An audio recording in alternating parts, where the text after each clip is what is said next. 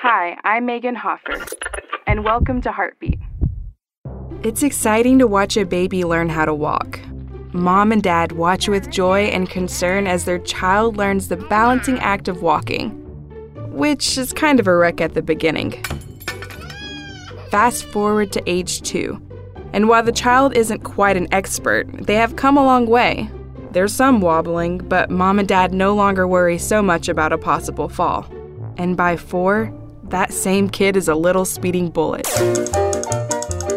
Our Christian walk is like this. Like a toddler, we stumble, but we keep going, doing the things that help us grow.